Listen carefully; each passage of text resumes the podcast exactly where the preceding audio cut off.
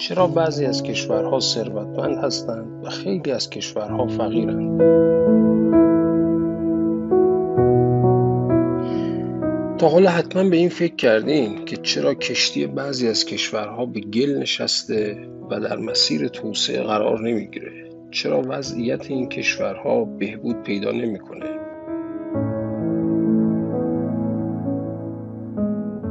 فرضیه دیگه یا نظریه دیگه که در این زمینه وجود داره اسمش هست نظریه فرهنگ. منظور از فرهنگ چیه؟ فرهنگ همون مذهب، اعتقادات، ارزشها و اخلاق حاکم بر یک جامعه است. باز اینجا نظریه های جالبی وجود داره. مثلا یک نظریه میگه که اخلاق دینی یک گروه خاص از مردم باعث میشه که اونها بهتر در جامعه صنعتی زندگی کنن ایفای نقش کنن و فعالیت کنن. و همینطور این نظریه فرهنگ برای مثال میگه که آفریقایی ها به این دلیل فقیرن که اخلاق کاری خوبی ندارن. تحت تاثیر سحر و جادو هستند در برابر تکنولوژی غربی مقاومت می‌کنند مثال دیگه خیلی خوبی که برای این فرضیه فرهنگ می‌تونیم بیاریم همین منطقه خاورمیانه است.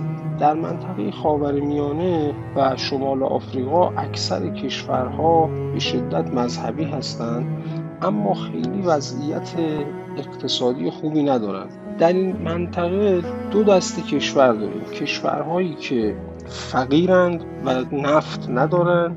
کشورهایی که ثروتمند هستند و نفت دارند اما این نفت در اون کشورهایی که ثروتمند هستند مثل عربستان سعودی و کویت نتونسته باعث ایجاد توسعه بشه. بنابراین شاید ربط دادن توسعه نیافتگی این کشورها به فرهنگ و مشخصا به دین کار نادرستی باشه. و تقریبا بیشتر منتقدین معتقدند که نسبت دادن فقر خاورمیانه به دین اسلام اساساً کار نادرستیه و حرفی است که نباید زیاد بهش توجه بکنیم. بذارید یه مثال دیگه بزنم.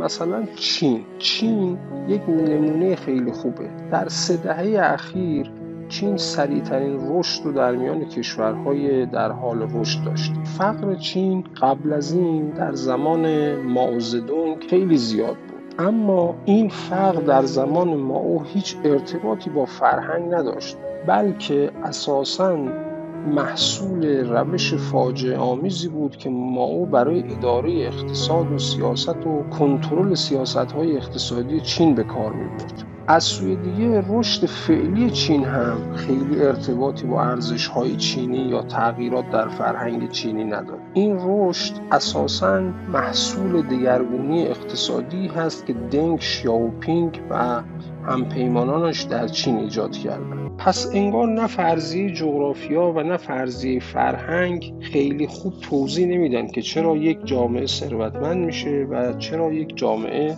فقیر میشه.